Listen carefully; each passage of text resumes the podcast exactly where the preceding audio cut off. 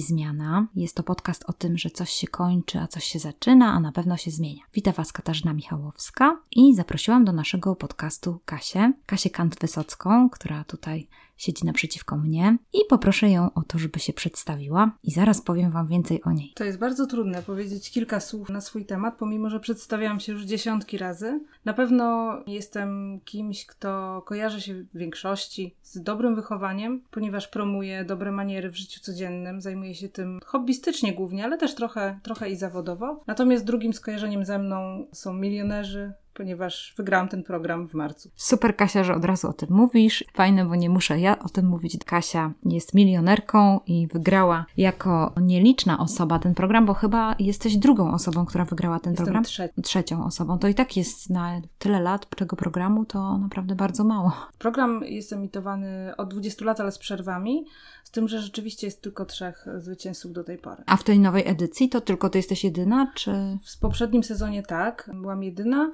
Wcześniej w 2018 pani Maria Romanek zdobyła nagrodę, natomiast w 2010 był pierwszy zwycięzca. Mm, Z taką myślą też Kasia zaprosiłam, bo pomyślałam sobie, że ciekawe to jest. Ciekawa jestem, jak się zmienia życie, jak, jak się wygrywa program, bo zazwyczaj ludzie pewnie tak sobie spędzają czas na jakichś marzeniach i myślą sobie, a jak wygram jakiś program, albo nie wiem, wygram na loterię, albo wygram w totolotka, no to moje życie się zmieni. To będzie inaczej, to zrobię to, czy zrobię to. No ty jesteś właśnie w takiej sytuacji, Kasia, że wygrałaś program. Wygrałaś milion złotych, co prawda pewnie odjąć podatek, wiadomo. I tam pewnie nie wiem co jeszcze, ale, ale w każdym razie no jesteś w takiej sytuacji. Jak to jest, Kasiu?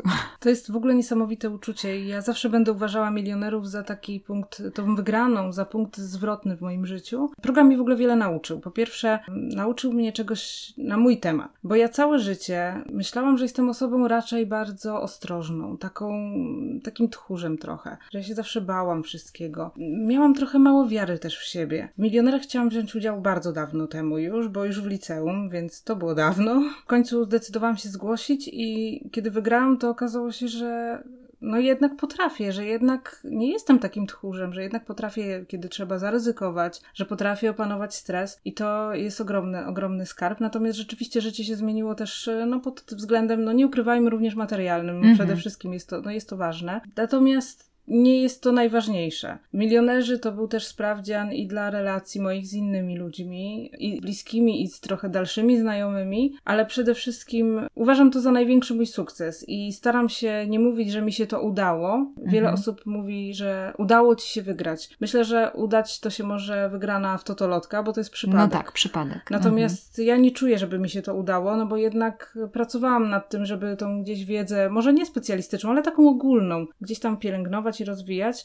I staram się nie pozwolić na to, żeby mi ktoś ten sukces gdzieś tam umniejszał, co Mhm. internauci często próbują robić z jakichś różnych powodów. Ja jestem bardzo z tego dumna i nie czuję, że powinnam przestać być z tego dumna. Uważam, że warto jednak e, te sukcesy jakoś tam celebrować. To jest ciekawe, bo też miałam taką refleksję. Patrzyłam na ciebie z taką zazdrością, myśląc o twojej wiedzy ogólnej, o tym, że jesteś humanistką i tak naprawdę to też co wiesz, jaki masz zakres wiedzy. I wiem, bo znam cię jakby sprzed programu I wiem, jak, jaką jesteś cenną osobą, jeżeli chodzi też o ten zakres y, tematów, informacji o świecie, że zawsze można z tobą porozmawiać, jesteś oczytana. To naprawdę było super, bo kiedy oglądałam ten program, z całych sił ściskałam y, kciuki za ciebie i myślę sobie, jejku Kasia, po prostu to jest taki moment, nie? Że możesz się po prostu pochwalić też swoją wiedzą ogólną i tak naprawdę pokazać innym, że humanistyka ma sens, że to jest coś dobrego, to jest coś fajnego. Fajnie jest wiedzieć na przykład. Chciałam się ciebie zapytać o taką rzecz.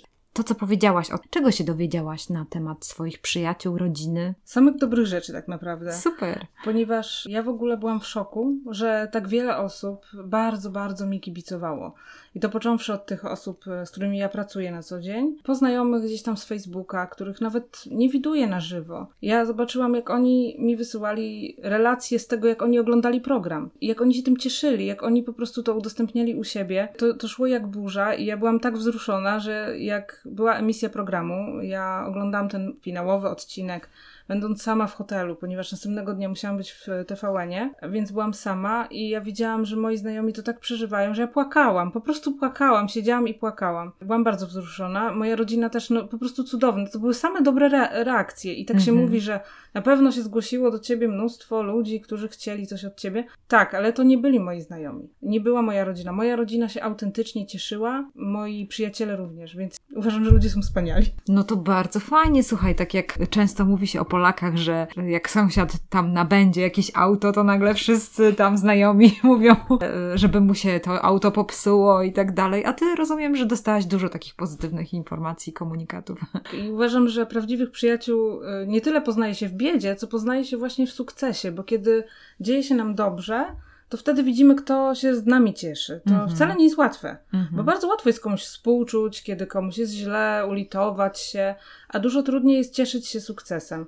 Ja naprawdę nie dostałam żadnych, być może ktoś pomyślał coś negatywnie, na pewno, ale nie powiedział mi tego i to też szanuję, bo, bo to zawsze miłe, że przynajmniej się powstrzymał. Natomiast te niefajne rzeczy, no to już pochodziły od osób zupełnie anonimowych dla mnie. To jest takie fajne, co mówisz. Zastanawiam się też nad tym, jak to jest, że dostajesz taką dużą kwotę pieniędzy. Jest różne takie podejście do finansów, różnie to wygląda. No ty jesteś dziewczyną, no to jest naprawdę super, że jesteś mądra, oczytana, wiesz, no masz jakieś tam pojęcie o świecie.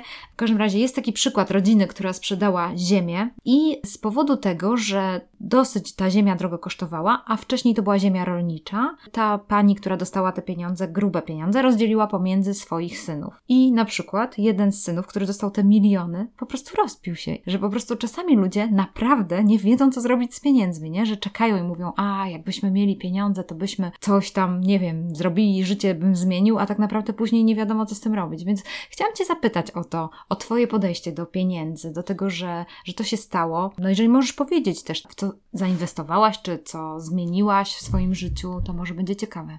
To znaczy, na pewno stałam się bardzo ostrożna i taka bardzo rozważna w wydawaniu pieniędzy. Zaczęłam się bardzo edukować w tej kwestii, mm. jak, jak dbać o swoje finanse. Wcześniej moje finanse były na tyle, powiedzmy, skromne też, że nie było nawet e, nad czym się tu zastanawiać. Mi nie odbiło, przede wszystkim. Na pewno dało mi dużo to, że ja nagranie miałam w styczniu. Ja miałam dwa miesiące na to, żeby to przetrawić. To były ciężkie dwa miesiące, bo nikomu nie mogłam powiedzieć. Tak. Ja się zamknęłam wtedy w domu, nawet nie chodziłam na jakieś towarzyskie spotkanie, bo się bałam, że mi się język rozwiązał wiąże, bo jestem towarzyską osobą. I właśnie tutaj bym zrobiła tylko tak, taki wtręt, słuchajcie, że naprawdę ja kilka razy próbowałam od Kasi wyciągnąć tą informację w różny sposób, na przykład pisząc jej, no to Kasia, czy spędzasz wakacje w Zakopanem, czy będziesz spędzała gdzieś tam na Teneryfie, czy coś takiego, nie? Ale Kasia nic, w ogóle, no wiadomo, umowa, ale też naprawdę Cię podziwiam za to, że nie wygadałaś.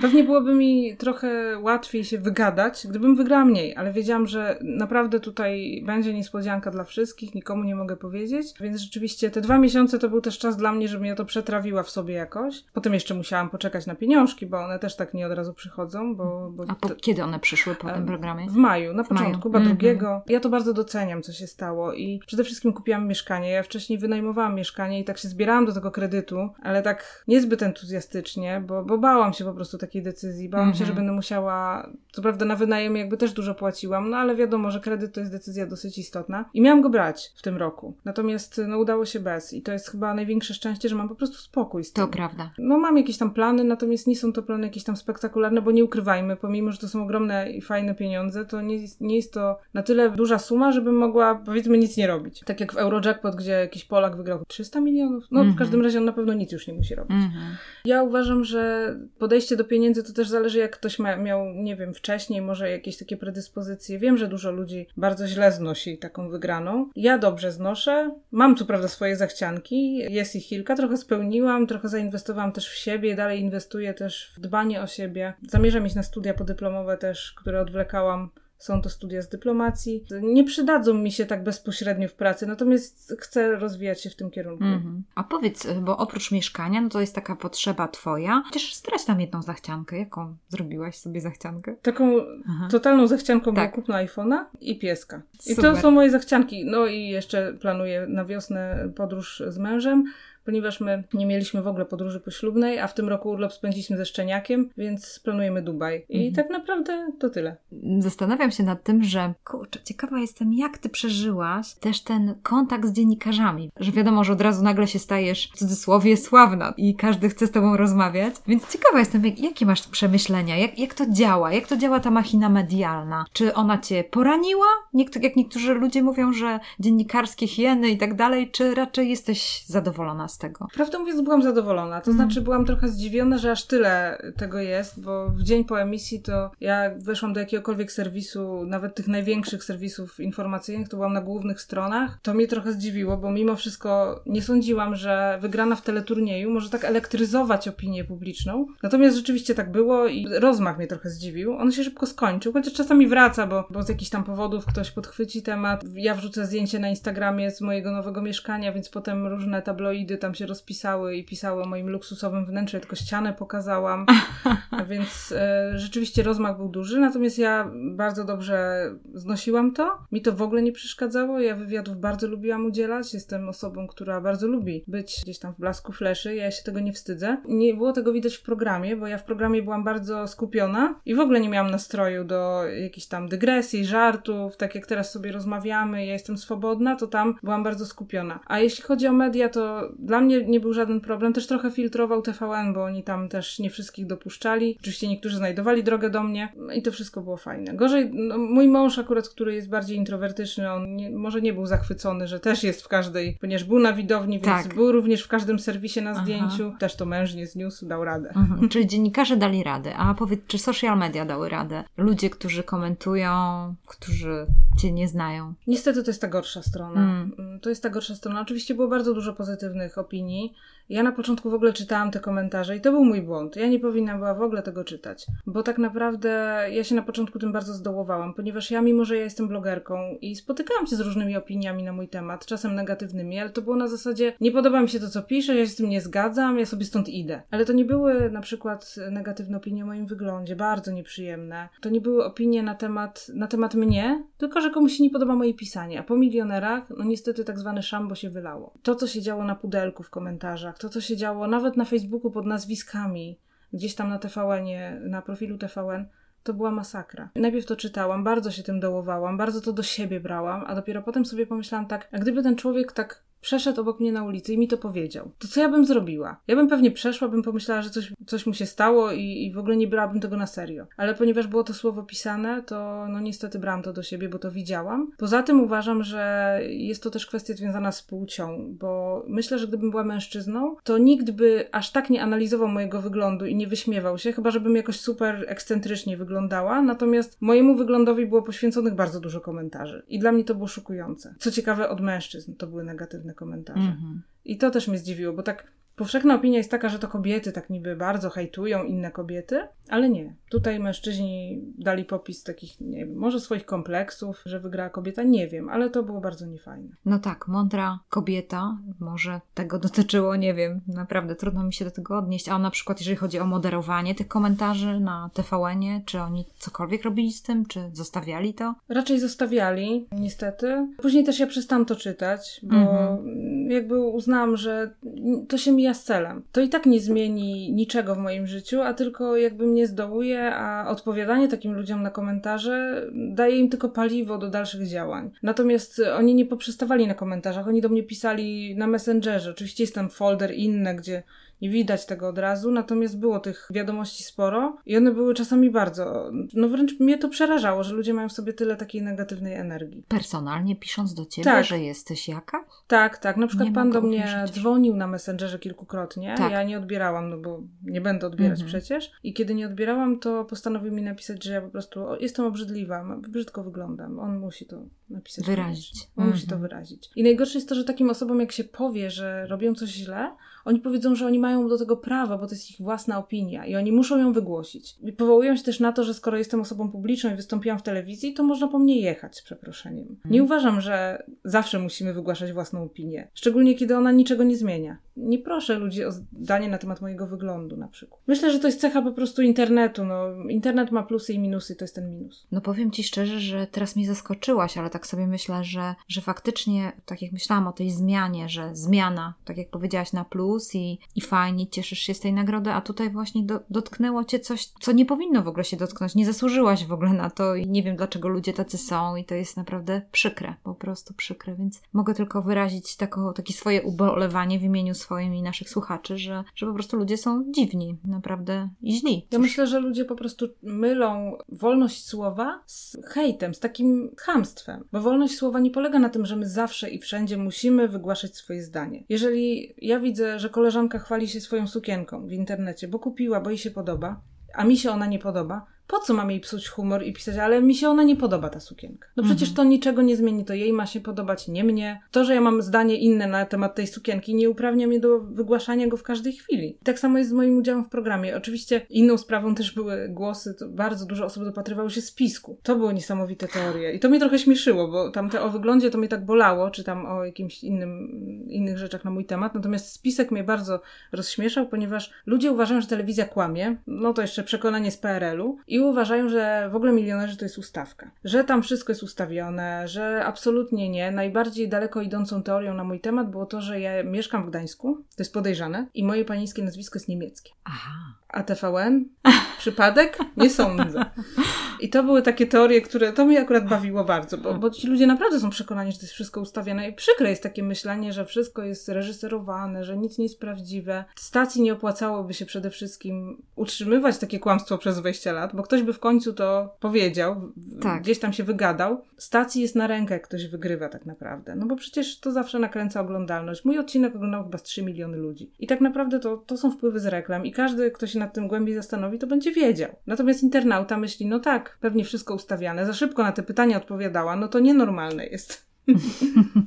bardzo, bardzo ciekawe. Też przypomina mi się takie powiedzenie, że a propos komunikacji i tego, co chcemy innym powiedzieć, ale wiem, że to pewnie ludzie nie biorą tego pod uwagę, pisząc takie hejterskie komentarze, czy to jest budujące, czy to jest potrzebne, czy to coś zmieni. Więc na przykład, jak człowiek by zadał sobie takie trzy pytania, to mógłby przytrzymać w sobie te jakieś emocje, które, tak jak mówisz, ma prawo niby wyrazić. Dramatyczne. Ich by to nie powstrzymało. Tak. Bo oni by powiedzieli, że oni mają, że to jest ich wolność słowa, że oni chcą wyrazić. I oni muszą. Tak, I tak. myślę, że takie Muszą pytania. Muszą sobie ulżyć. Ja na mhm. przykład zawsze sobie zadaję pytanie, jak publikuję jakiś komentarz. Y, mówię oczywiście o takich komentarzach w dyskusjach. Czy ja dyskutuję, czy ja, aby na pewno muszę to zdanie teraz wyrazić i czy ono faktycznie coś wniesie, czy też y, tak naprawdę niczego nie zmieni. Od wielu komentarzy się powstrzymałam w internecie, a czasami po prostu odpuszczam. Tak, tak. To też mogę powiedzieć, bo tak samo jak Kasia, my obydwie jesteśmy trochę uzależnione od social mediów, ale wiele razy kasuję różne posty albo mam jak, jakąś refleksję, myślę sobie nie, albo napiszę komentarz, wiesz, z tym wkurzeniem, skasuję. Wiem oczywiście, że Facebook zapamiętuje nawet skasowane komentarze i tam gdzieś mnie przypisze do jakiejś grupy, ale po prostu rezygnuję, żeby powiedzieć coś, więc wydaje mi się, że to ma sens. Jedną z rzeczy, Kasia, która właśnie tutaj łączy się nam, tak naprawdę, tak jak powiedziałaś o sobie, że jesteś osobą od dobrych manier, też jest fajne i niefajne, bo z jednej strony uczysz innych, mówisz, piszesz o dobrych manierach, a z drugiej strony, no widzisz te niedobre maniery,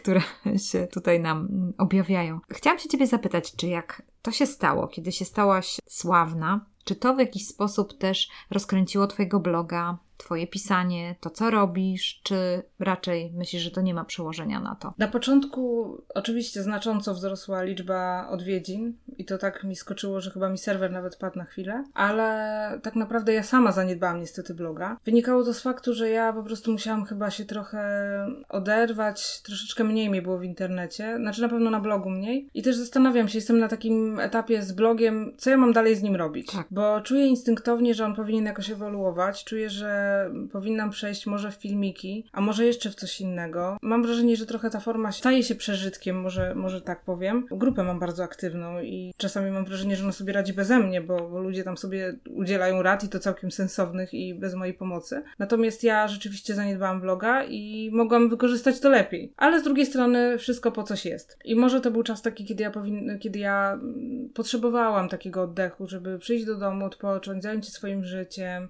trochę mniej w tym internecie spędzać, bo był czas, kiedy ja naprawdę byłam mocno uzależniona, czy też mocno zaangażowana gdzieś tam i w dyskusję. Mi było wszędzie pełno w internecie. Jest mi mniej, nie narzekam, a z blogiem będzie co będzie. To znaczy pewnie jakoś ewoluuje. Fajnie się rozkręcił w pewnym momencie, potem troszeczkę zahamowało. No teraz mało piszę, trochę jest y, mniej tych odwiedzin, ale też mam takie czasami poczucie, jak mam trochę gorszy nastrój, że ten blog nie dociera do tych, co powinien, bo ludzie, którzy mnie czytają, zdobywają wiedzę dzięki mnie, ale oni też są ludźmi, którzy nie wymagają intensywnego szkolenia, powiedzmy sobie szczerze, natomiast ludzie, którzy go wymagają, mhm. nigdy do niego nie dotrą prawdopodobnie. Tak. I to jest taka syzyfowa praca troszeczkę, bo ja mhm. cały czas piszę, ja propaguję, mam wrażenie, że nie dociera to wszędzie, bo, bo też dla wielu osób jest to przeżytek, jest to mhm. takie mhm. staromodne i bez sensu. Też to, co mówisz, to kojarzy mi się z ostatnim artykułem, który był w Wysokich Obcasach na temat kryzysu wieku średniego. Co prawda, ty jeszcze nie dotykasz tego problemu. Bardzo ciekawa myśl, z którą chciałam tutaj zacytować. Rozmowa z profesorem Bartłomiejem Dobroczyńskim. Pan profesor mówi coś takiego, że dojrzałość, bo nie myślę tutaj o kryzysie wieku średniego, tylko myślę o pewnego rodzaju dojrzałości takiej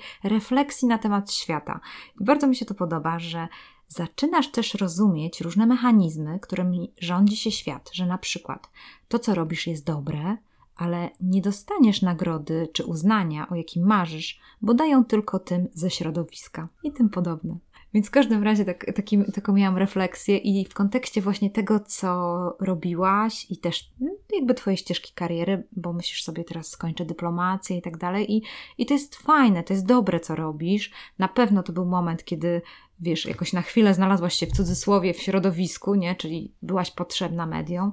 No ale pytanie, pytanie co dalej? Jak to będzie wyglądało? To jak to będzie szło? Nie? To, że po prostu robisz dobrą rzecz i trzeba jakoś gdzieś znaleźć tą energię do tego, żeby tą dobrą rzecz dalej robić, nie? I chciałam się właśnie ciebie o to zapytać, Kasia, czy masz coś takiego, co cię w jakiś sposób motywuje do, do takiej pracy, nawet jak myślisz o tej przeszłości, no bo dużo masz jednak tego, tego blogowania za sobą. Czy masz coś takiego, co ci daje tą wytrwałość do tego, żeby to robić? Jeśli chodzi o tematykę bloga, to przede wszystkim ja w ogóle interesuję się tym tematem już tak dawno. Pierwszą książkę dotyczącą dobrych manier przeczytałam chyba w piątej klasie. Miałam ją w domu, to była książka ABC Dobrego Wychowania Ireny Gumowskiej. Mocno przestarzała na dzisiejsze czasy, ale ona mi gdzieś zaginęła, ale ja ją od, gdzieś tam na Allegro znalazłam i kupiłam i mam ją dalej. Też pamiętam.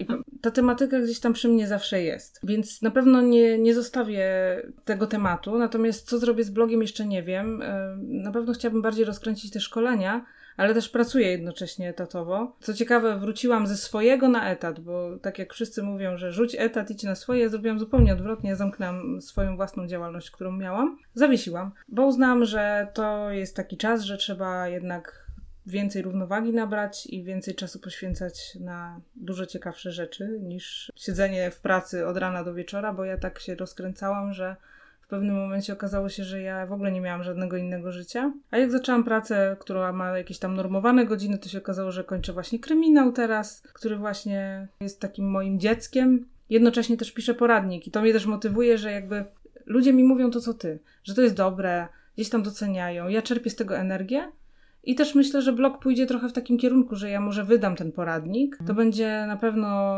bardzo dużo o internecie, ponieważ tak naprawdę brakuje wielu różnych ustaleń dotyczących internetu. Co zrobić, kiedy szef nas zaprasza do znajomych na Facebooku? Jak rozmawiać z przełożonym na Messengerze? Mówię o takiej relacji, kiedy nasz przełożony nie jest naszym kolegą. Mhm. I to są rzeczy, których nie znajdziemy w tradycyjnych podręcznikach. Nie chciałabym je uregulować. To znaczy uregulować, może nie uregulować, że trzeba tego przestrzegać, ale dać wskazówki. Więc na pewno ten poradnik, a kryminał to taka druga kwestia. Więc generalnie poświęcam wolny czas pisaniu i z tego czerpię też mhm. dużo energii. Mówisz o tym, to od razu mi się kojarzy takie dylematy studenckie. Co ciekawe, kiedyś rozmawiałam z panem profesorem Licą, rozmawialiśmy na temat też dobrych manier studenckich i on powiedział coś takiego, że no przecież ja mam godziny konsultacji, przecież studenci mogą do mnie przyjść od, te, od tej do tej godziny. A dlaczego wybierają pisanie na Messengerze? To jest niekulturalne. I to był bardzo ciekawy wniosek, bo znowu, kiedy rozmawiałam ze studentami, to studenci mówią, no przecież nie będziemy mu zawracać głowy, żeby chodzić do niego i mu zawracać głowę w godzinach konsultacji. To lepiej jest napisać szybko Messengerem, no i on odpowie szybko i będzie szybko sprawa załatwiona, więc to są te dwie perspektywy, tak, które nie mogą się spotkać. Wtedy napisaliśmy taki artykuł jak powinni studenci po kolei się kontaktować, czyli najpierw, żeby poszli na konsultacje, Później dopiero pisali jakieś e-maila, na przykład do pana profesora konkretnie z tematem, a dopiero później w trzeciej fazie, ostatniej, no jeszcze może telefon i, albo messenger, to tak może w tym samym miejscu, więc Moje ciekawe. doświadczenie z ludźmi młodymi, znaczy sama też się czuję młodo i jestem młodą osobą, natomiast z młodszymi ode mnie, jest takie, że oni nie lubią rozmów twarzą w twarz i nie lubią rozmów przez telefon, nienawidzą tego. W mojej grupie na Facebooku jest bardzo dużo pytań o to, jak uniknąć, jak powiedzieć, że nie lubimy rozmawiać przez telefon. Oni się boją tego po prostu jak ognia, natomiast łatwo im pisać. I tego nie zrozumie mm, wiele osób ze starszego pokolenia, dla których łatwiej jest porozmawiać albo porozmawiać przez telefon, albo na żywo. I to są takie właśnie różnice też i pokoleń, i kultury.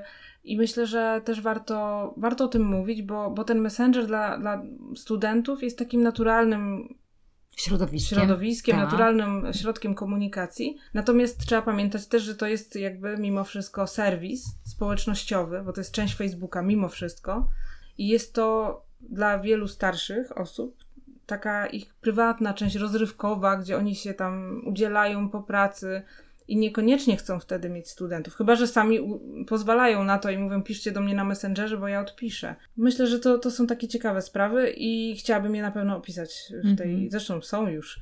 A możesz Kasia jeszcze zajawić, bo to jest bardzo ciekawe, co mówisz, y, co jeszcze, jakie tematy zawrzesz w tym poradniku? Na pewno zawrę takie tradycyjne kwestie związane z przedstawianiem się, wręczanie wizytówek, ale na przykład na pewno jest taki rozdział w tym poradniku, który myślę, że się przyda mm, młodym przedsiębiorcom, dlatego że tradycyjne zasady mówią o tym, że w biznesie obowiązuje taka hierarchia ważności stanowisk. Czyli tak jak w etykiecie towarzyskiej mamy, kobieta jest ważniejsza w cudzysłowie od mężczyzny, a w etykiecie biznesu, no powiedzmy dyrektor od y, wicedyrektora i tam te szczeble są istotne. Kiedyś było tak, że jak ludzie wchodzili na taką konferencję branżową, to wiedzieli, kto jest jakim dyrektorem, kto jest prezesem, i to było kiedyś bardzo jasno komunikowane, i myślę też, że te stanowiska nie zmieniały się tak szybko. A teraz proszę sobie wyobrazić InfoShare, czy inna konferencja, gdzie są startupy. I jest masa ludzi. I w tym momencie jak my mamy przestrzegać tej hierarchii i się zastanawiać, czy ktoś jest junior, coś tam menadżerem? Już tak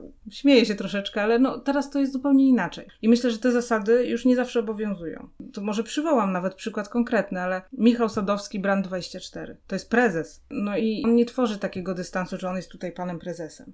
I on jest takim przykładem, który też mówi o tym, jak się zmieniły czasy. To akurat myślę, że na dobre, bo to pewien dystans skraca. Oczywiście nadal obowiązują te tradycyjne, tradycyjne reguły, ale nie wszędzie. Tak samo z ubiorem. Ja naprawdę jestem osobą, która bardzo lubi pisać o ubiorze, o ubiorze formalnym, natomiast uważam też, że warto łamać pewne zasady, kiedy jest to dopuszczalne. Czyli na przykład inaczej się ubierzemy na konferencję neurochirurgów. Jeżeli do mnie napisze neurochirurg i napisze Pani Katarzyno, ja nie wiem, jak mam się ubrać na konferencję neurochirurgów, to ja mu napiszę, jak ma się ubrać, że ma być garnitur, że wszystko musi być idealnie. Natomiast jeżeli ktoś powie, że idzie na konferencję startupów, to ja mu nie powiem, żeby on ubrał garnitur, bo on będzie się tam, chyba że chce ściągać uwagę wszystkich, bo będzie jedynym w garniturze. Tylko powiem mu, żeby się ubrał swobodnie. Więc to będą takie przykłady, które, które się jednak y, odnoszą do współczesnego życia i których niekoniecznie znajdziemy w protokole dyplomatycznym. Natomiast są takie bardzo życiowe i ludzie się czasami boją troszeczkę łamać zasady, bo myślą, że to nie wypada. Tak samo jak u kobiet kwestia występująca co wiosnę i lato, gołe nogi, gdzie wypada, gdzie nie wypada. To więc takie kwestie na pewno się tam Gołe znajdą. palce również. Tak, czy wypada, tak, tak, czy nie tak, tak wypada. Tak, dokładnie. No, bardzo potrzebujemy takiego poradnika, więc y, też będzie to bardzo ciekawe, więc trzymam kciuki za tą sprawę. E, a masz jakiś deadline? Nie, ale muszę sobie chyba narzucić, bo tak się trochę rozluźniłam. Trochę zaczęłam też pisać właśnie ten kryminał, bo mi przyszedł do głowy świetny pomysł, a ja niepohamowanie po prostu pochłaniam te kryminały, czytam je na okrągło ciągle i wszędzie, więc postanowiłam napisać własny, i ponieważ historia mi się gdzieś tam przy zmywaniu naczyń urodziła, więc od razu siadłam i zaczęłam pisać. No i tak piszę równolegle dwie rzeczy, ale muszę w końcu jednak sobie sama ten deadline narzucić, bo jakby nikt mi nie kazał tego zrobić, to jest moja inicjatywa. Też o niej nie mówię za dużo, bo jak będę o niej dużo mówić w internecie, to, to potem wyjdzie, że nie wiem, nie zrobiłaś tego. Na że nie tak? zrobiłam. Tak? A już było takich parę podejść, że robiłam. Na przykład kiedyś napisałam w 2010 roku e, takiego e-booka na temat hodowli szczurów, bo ja przez 10 lat miałam szczury takie domowe, także nie takie co w kanale. I napisałam o hodowli, ponieważ nie było żadnych źródeł poza takimi PRL-owskimi dotyczącymi hodowli. Tak naprawdę ludzie bazowali na forach, gdzie zanim się przekop... na forach, bo nawet nie było jeszcze wtedy Facebooka takiego rozwiniętego i zanim się przekopali przez odpowiednie posty, to, to potem popełniali mnóstwo błędów, a szczury są delikatne, chorowite i wymagają bardzo dużo troski wbrew pozorom. Więc ja napisałam tego e-booka, on się co ciekawe dalej sprzedaje po 9 latach, już tam obniżona cena jakoś super maksymalnie, bo bo to tak naprawdę już tyle lat, ale czasami ktoś kupuje, bo dostaje powiadomienia. Tak naprawdę to y, miałam napisać drugą, we, drugą część tego poradnika, to znaczy taką rozszerzoną. Jeszcze miałam wtedy szczury i chciałam rozszerzyć, ponieważ pojawiło się dużo metod leczenia, na przykład guzów przysadki mózgowej, chciałam to rozwinąć. Wszystkim to powiedziałam, a potem coś mi się wypaliła energia, szczurów już nie miałam. Tak. Więc już nie mówię, że na pewno coś skończę. Ciekawe bardzo. E, Kasia, e, będziemy jakoś lądować, ale miałam taką jeszcze myśl, że chciałam Cię zapytać w ogóle o to zbieranie wiedzy. Czy masz jakiś patent na to, że ja bardzo lubię w ogóle, powiem Ci, że tak lubię takie różne smaczki i tam jak te pytania miałaś, to też razem z Tobą je e, zgadywałam. Co prawda, naprawdę, jeżeli chodzi o to ostatnie pytanie, to nie jestem dobra w tym, ale jakoś tam wykminiłam też, tak samo jak Ty kminiłam. Mówię, chyba dobrze idziesz, chyba dobrze chyba dobra strona. Ja kiedyś, ja kiedyś byłam bardzo zaangażowana, więc aha, ja akurat aha. tak naprawdę od razu wiedziałam, jaka jest Wiedziałaś. ale zaczęłam się zastanawiać, czy to nie jest jakiś haczyk. A, okej, okay. czyli dla ciebie było to oczywiste, tak. ale nie byłaś pewna. Musia, tak, aha, bo nie, nie, nie mo, to nie może Takie tak za być. proste pytanie. Tak, tak dokładnie. Tak, I dlatego tak. ja się tak długo zastanawiałam, bo ja nie mogłam uwierzyć, że to jest takie proste pytanie ale myślę, że to jest takie ukoronowanie, bo ogólnie pytania za milion tak naprawdę nie są trudne. One są po prostu takim ukoronowaniem, jak ktoś, to, ktoś przejdzie te eliminacje i to wszystko, jeszcze casting jest wcześniej, to już tak naprawdę to dwunaste pytanie to już jest takie... Bardzo proste. Bo to raczej. poprzednio mhm. fugę dysocjacyjną, no to to było takie, że ktoś albo wie, albo nie wie. Tak, tak, tak. To, to, to trudno było nawet wywnioskować jakoś tam na mhm. logikę, jeżeli się mhm. nie wiedziało, co to jest. A to z różańcem, no to już tak. Mhm. Było prosto. Tak. Super, Kasiu. Czy ty masz jakiś sposób na to, żeby gromadzić tą wiedzę? Czy ty, nie wiem, lubisz jakieś książki, czy nie wiem, jaki, jakoś tam gdzieś masz jakieś zasoby w mózgu, które gromadzą tego typu informacje, czy jesteś jakąś, nie wiem, fanką ciekawostek, czy jakiś...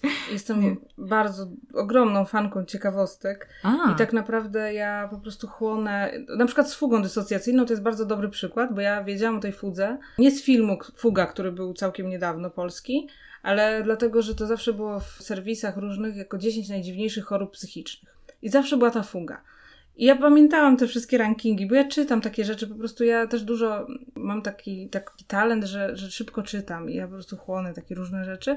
I zawsze znajomi się ze mnie śmiali, to też był taki impuls do zgłoszenia się do milionerów, że ja po prostu nagle wyciągam jak z kapelusza jakiś fakt, jakąś rzecz, którą ja nie wiem skąd po prostu znajduję w głowie i ona mi się dziś przypomina, więc myślę, że to jest takie nie wiadomo skąd tak naprawdę. Ale bardzo sobie cenię tę umiejętność, się przydaje w rozmowach. No tak. A robiłaś sobie kiedyś test Galupa?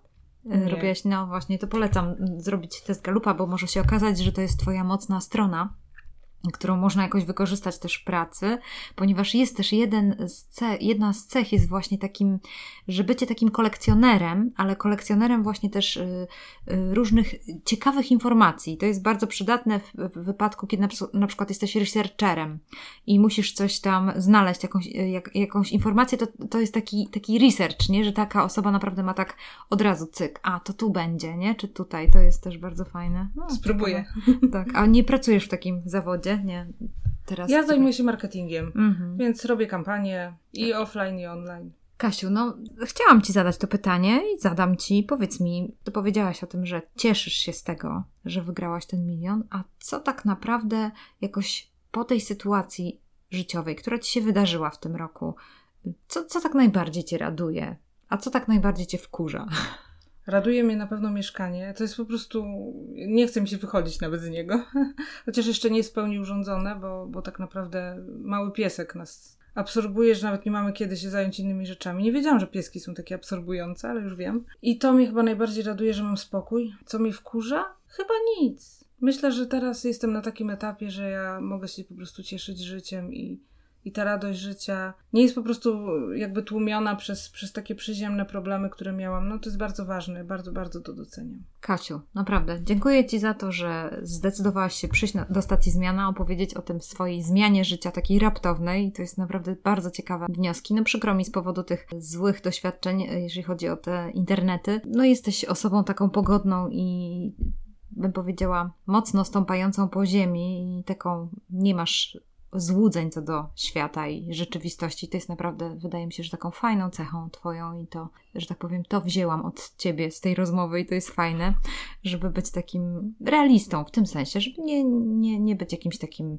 no warto być marzycielem, ale też nie, nie za bardzo tak myśleć, że over the rainbow i tam jest taki świat i tak dalej, więc to jest właśnie fajne, fajne w Tobie.